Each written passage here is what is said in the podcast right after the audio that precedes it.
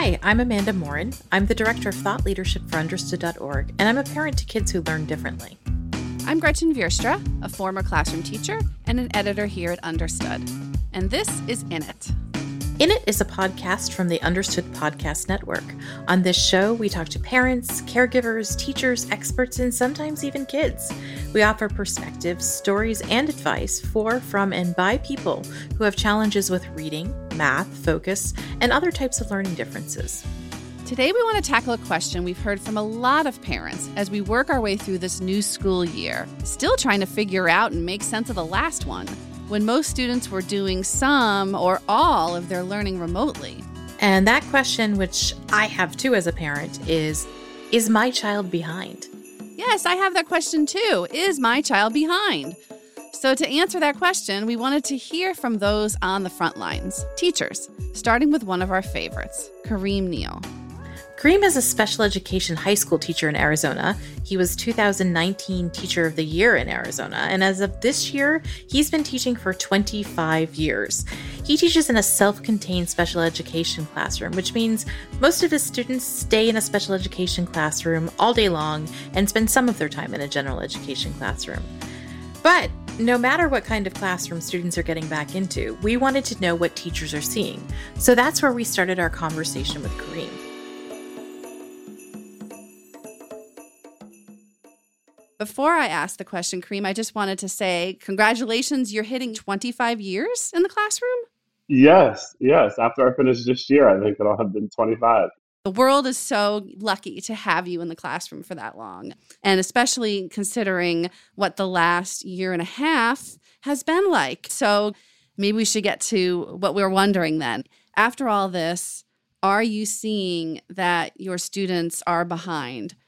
Are, are the families coming up to you and asking, Is my kid behind? Tell us a little bit about that. So, I definitely found that there were places where a lot of my students were behind because it was like we built the routine in that worked and worked and worked, and then it was completely broken. And so, coming back, I wasn't stunned that a lot of those types of goals, there was a quick drop.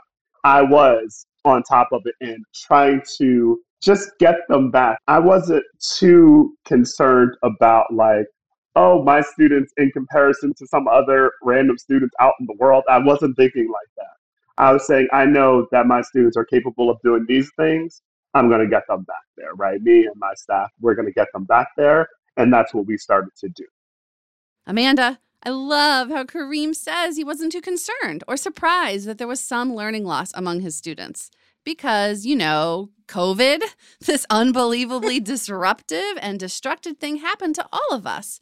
It's still happening. And there's no way that we or our kids are going to live through that without it being disruptive to our learning or our productivity or our well being. Right? I mean, and that's one of the reasons I've actually stopped using the phrase learning loss because we've all lost a little bit this past, I don't know, two years, right? We've, we're all losing some skills. And what we can do is look forward as opposed to looking backwards. So instead of learning loss, I'm starting to talk about interrupted learning. I like that interrupted learning.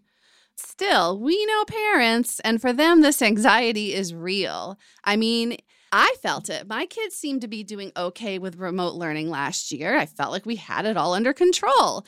And then I started reading articles about families hiring tutors or hiring teachers for a pod or pulling their kids out of school and homeschooling them. And I thought, oh no, what? Am I supposed to be doing all these things? Was I not doing enough? Should I be worried about their learning? I remember these conversations with you, Gretchen. I think we were having that conversation about our kids.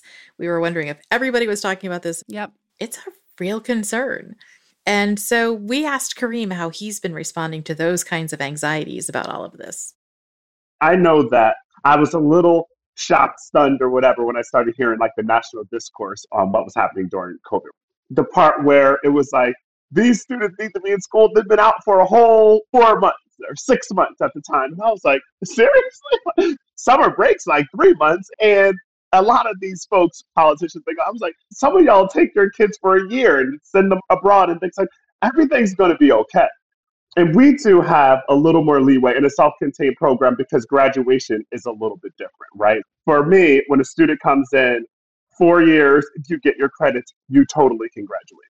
However, four years, even if you have all your credits, you also totally can stay because there's some skills that you still need to do and not to stress about it. Now, I know that is difficult for the folks who have traditional gen ed programs, but, but I mean, I tell those folks, I'm like, everything's going to be fine.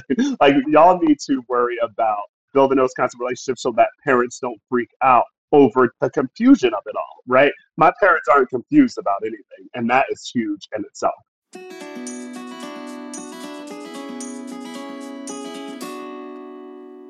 You know, this pandemic is such a good reminder that even under normal circumstances, these timelines that we set for our kids, those should haves, we think they need to know by the end of kindergarten or what they have to do by the end of fourth grade or what they need to know to go into eighth grade.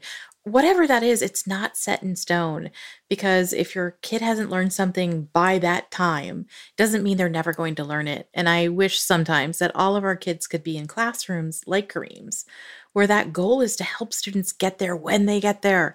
There is so much more individualizing in special education that I think can be put into general education classrooms too. So true, Amanda. Well, the good news is that a lot of general education teachers are starting to think this way.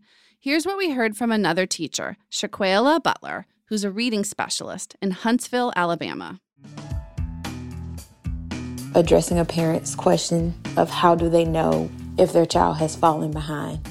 I think it's important to first ask, what is this in relation to? And like, where are they comparing their child? And then once you have that conversation and reassure the parent that every child is an individual, I could then show what's been normed for a child at their age, grade level.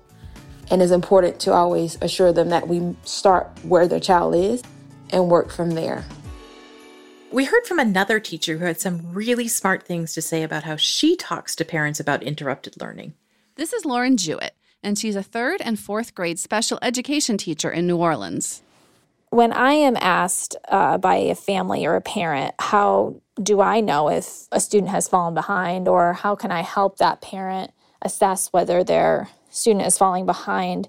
I first try to remind families that you know, teachers' approaches right now are really twofold. We want to have high expectations and continue to hold those high expectations for students while also having a high degree of empathy because the students and their families have been through a lot. Um, and I let parents know that what we should focus on is the type of quality that we're providing in the instruction, maybe over the quantity. You know, as teachers, we often know that in a year that we didn't have a pandemic going on, it was typically hard to get through all of our lessons and squeeze everything in. But I think that opens a broader conversation about what kind of quality and depth our instruction has, and if what we're doing is really teaching students to mastery and allowing them to continue to show and retain and maintain that mastery versus just checking off that we covered it and moving on. Um, I think that approach doesn't communicate that a student is really growing.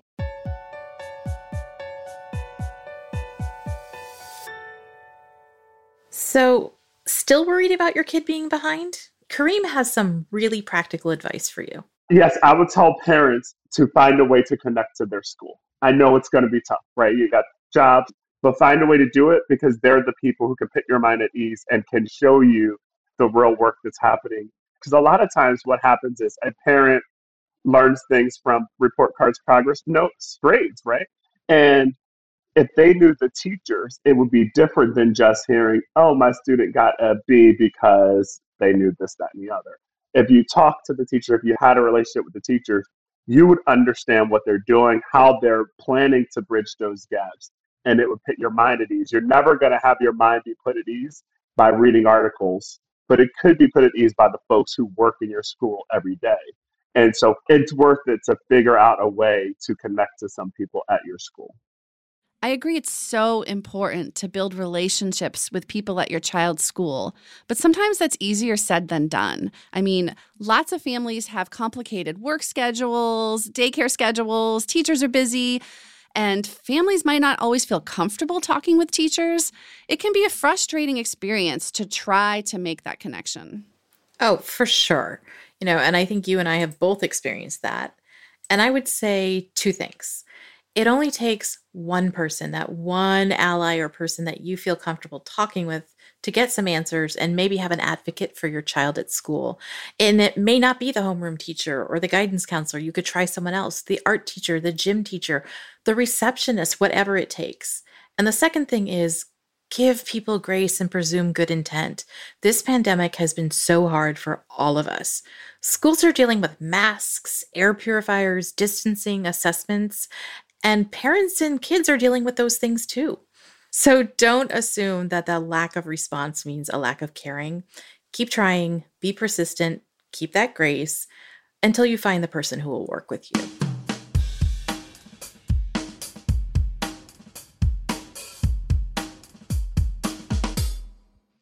I was going to ask one more thing.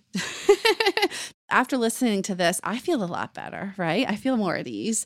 But there still might be the parent out there who's wondering and may feel worried that their kid, you know, does have gaps that they won't be able to make up in a time that they've predetermined in their mind. You know, what should these families really do? Any advice for them? So part of it is I remember when we were at home, we were sending a lot of supplemental stuff, right? Part of it is to then say, can I just ask you for some more of that kinds of stuff that you sent during the break? It was in everybody's mind while we were home right? It was like, oh, some people's technology isn't as strong. We sent home a bunch of low tech, high tech to supplement. Mm-hmm. Ask for those kinds of things then. If it will only put your mind at ease knowing that there's more work, ask for those kinds of things. Your schools at this point probably all have them. Thank you so much for being with us. Thank you for joining us, Kareem. My pleasure. Thanks for having me.